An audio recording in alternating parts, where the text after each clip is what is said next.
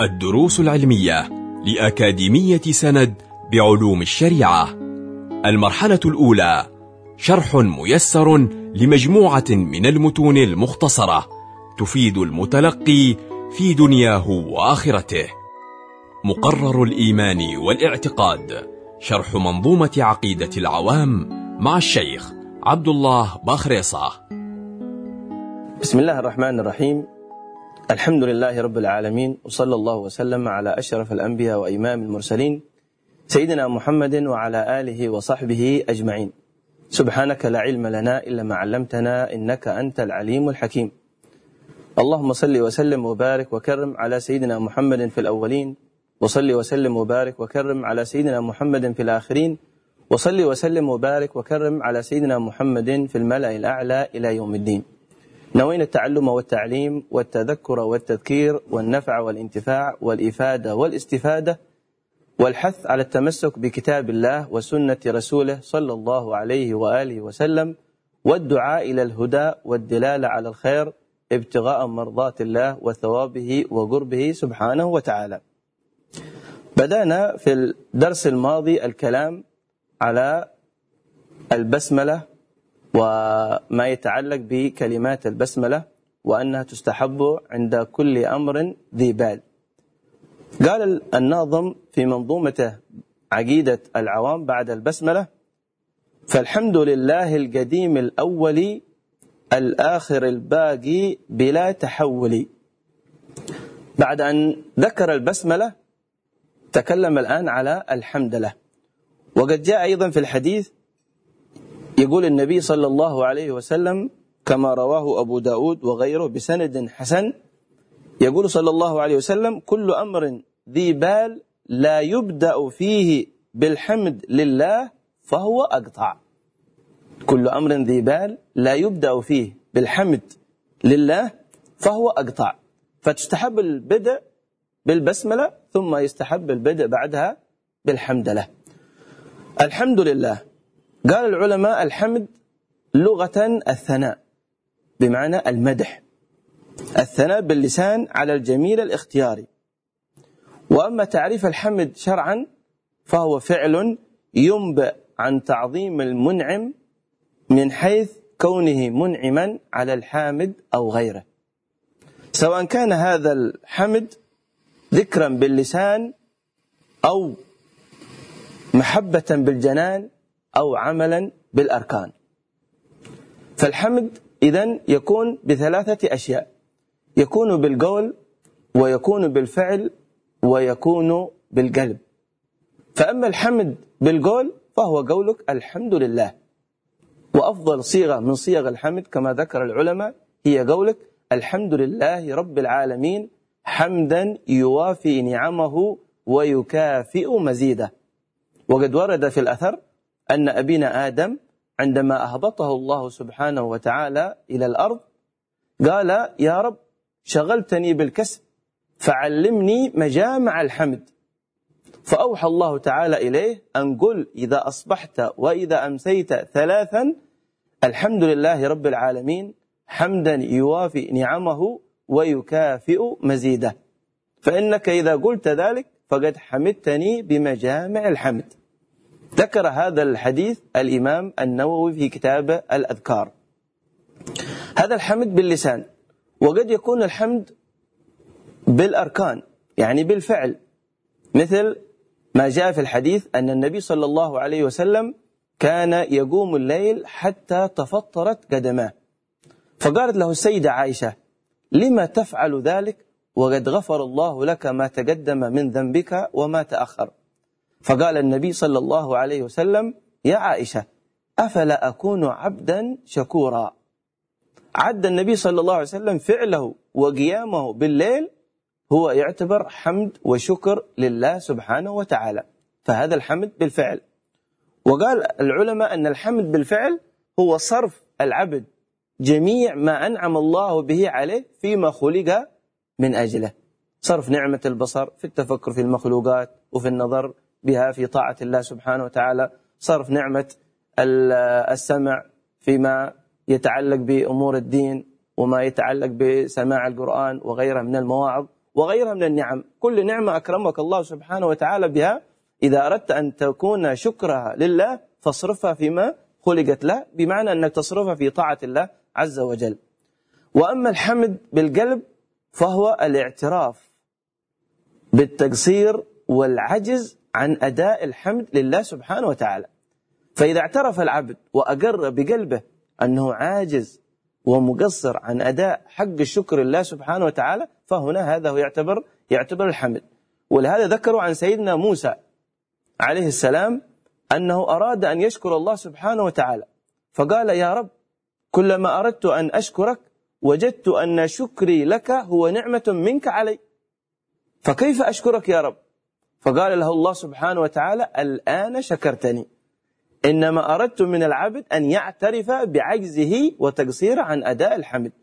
ولهذا نحن نتعبد الله سبحانه وتعالى بقولنا الحمد لله، يعني نحمد الله سبحانه وتعالى بحمده الذي حمده نفسه في كتابه العزيز في القرآن الكريم. فالحمد لله القديم الأولي، القديم الموجود الذي ليس لوجوده ابتداء، الأولي أي أنه قبل كل شيء. فالله سبحانه وتعالى موصوف بالقدم وبالأولية بمعنى أنه لم يسبقه عدم، لم يكن لا شيء ثم صار شيء، مثل البشر البشر والإنسان يسبقه العدم، لكن الله سبحانه وتعالى موصوف بالقدم لم يسبقه العدم، لم يكن قبل ذلك غير موجود ثم وجد، بل هو قديم قبل كل شيء، قبل كل شيء، لا إله إلا الله قبل قبل كل شيء. فالحمد لله القديم الأولي، الآخر الباقي بلا تحولي، كذلك أيضا الآخر الآخر أي بعد كل شيء بلا نهاية، الباقي الدائم الذي لا يزول. فكما أنه سبحانه وتعالى لم يسبقه عدم، فكذلك أيضا لم يلحقه عدم.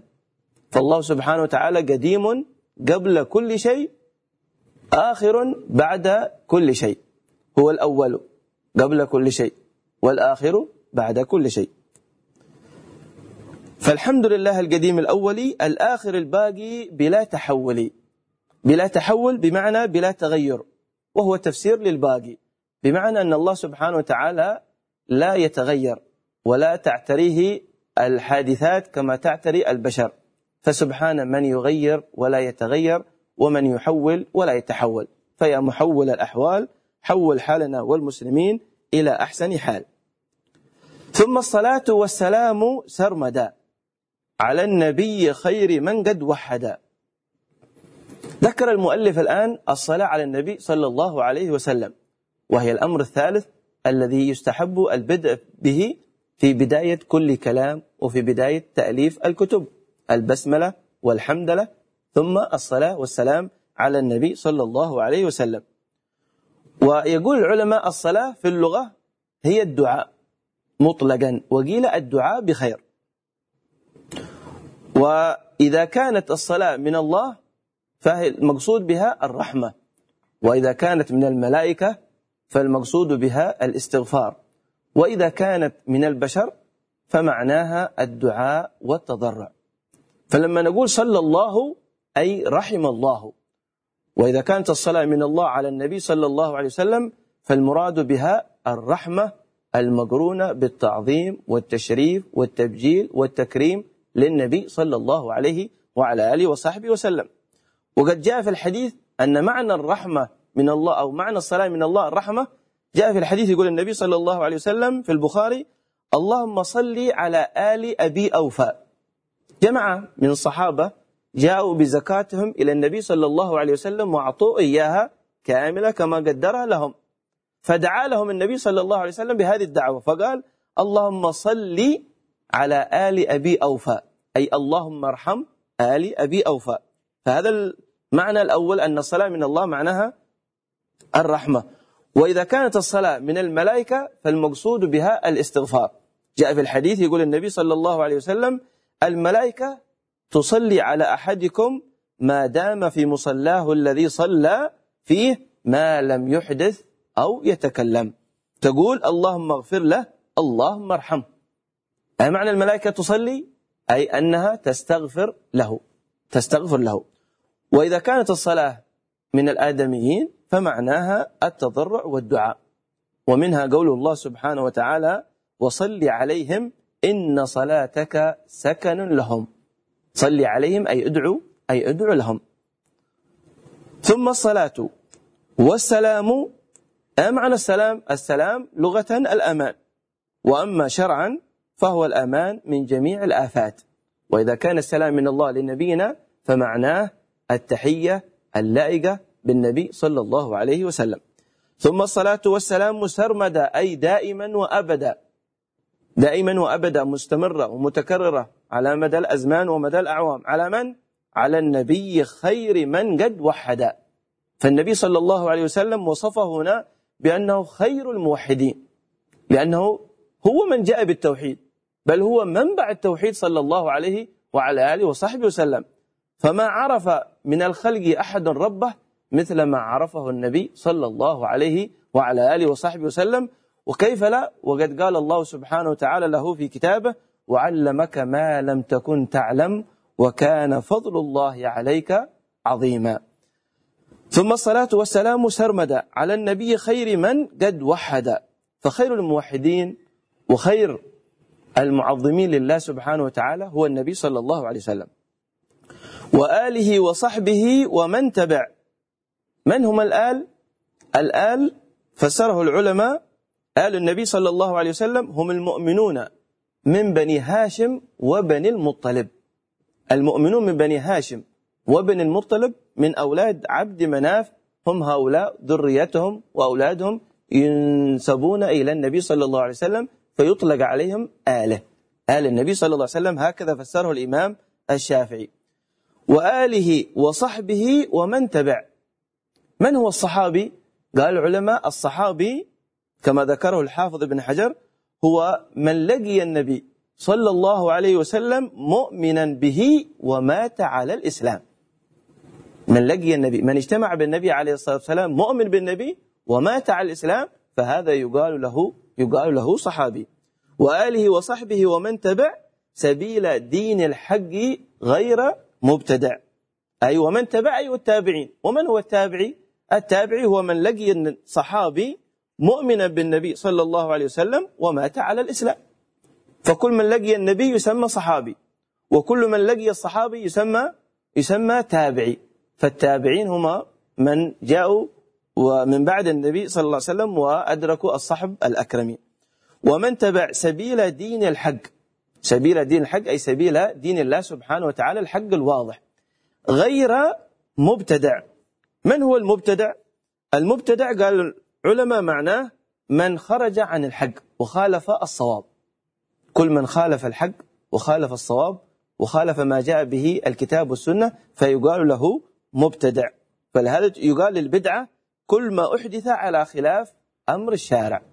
فأراد المؤلف بهذه الأبيات أنه يصلي على النبي صلى الله عليه وسلم وعلى آله الأكرمين وصحبه العظمى والتابعين من بعدهم فهكذا. ثم يريد المؤلف يتكلم على صفات الله سبحانه وتعالى، وهذا أول ما يجب على المؤمن معرفته في حق الله. يأتي الكلام عن هذه الصفات وتعريف كل صفات ودليلها يأتي معنا إن شاء الله تعالى في الدرس القادم.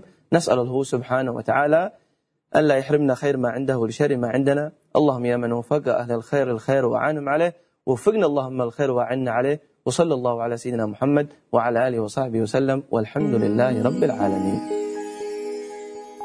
كنتم مع الدروس العلمية لأكاديمية سند بعلوم الشريعة.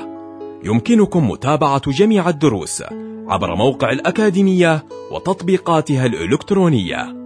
سند، علم، سلوك، دعوة.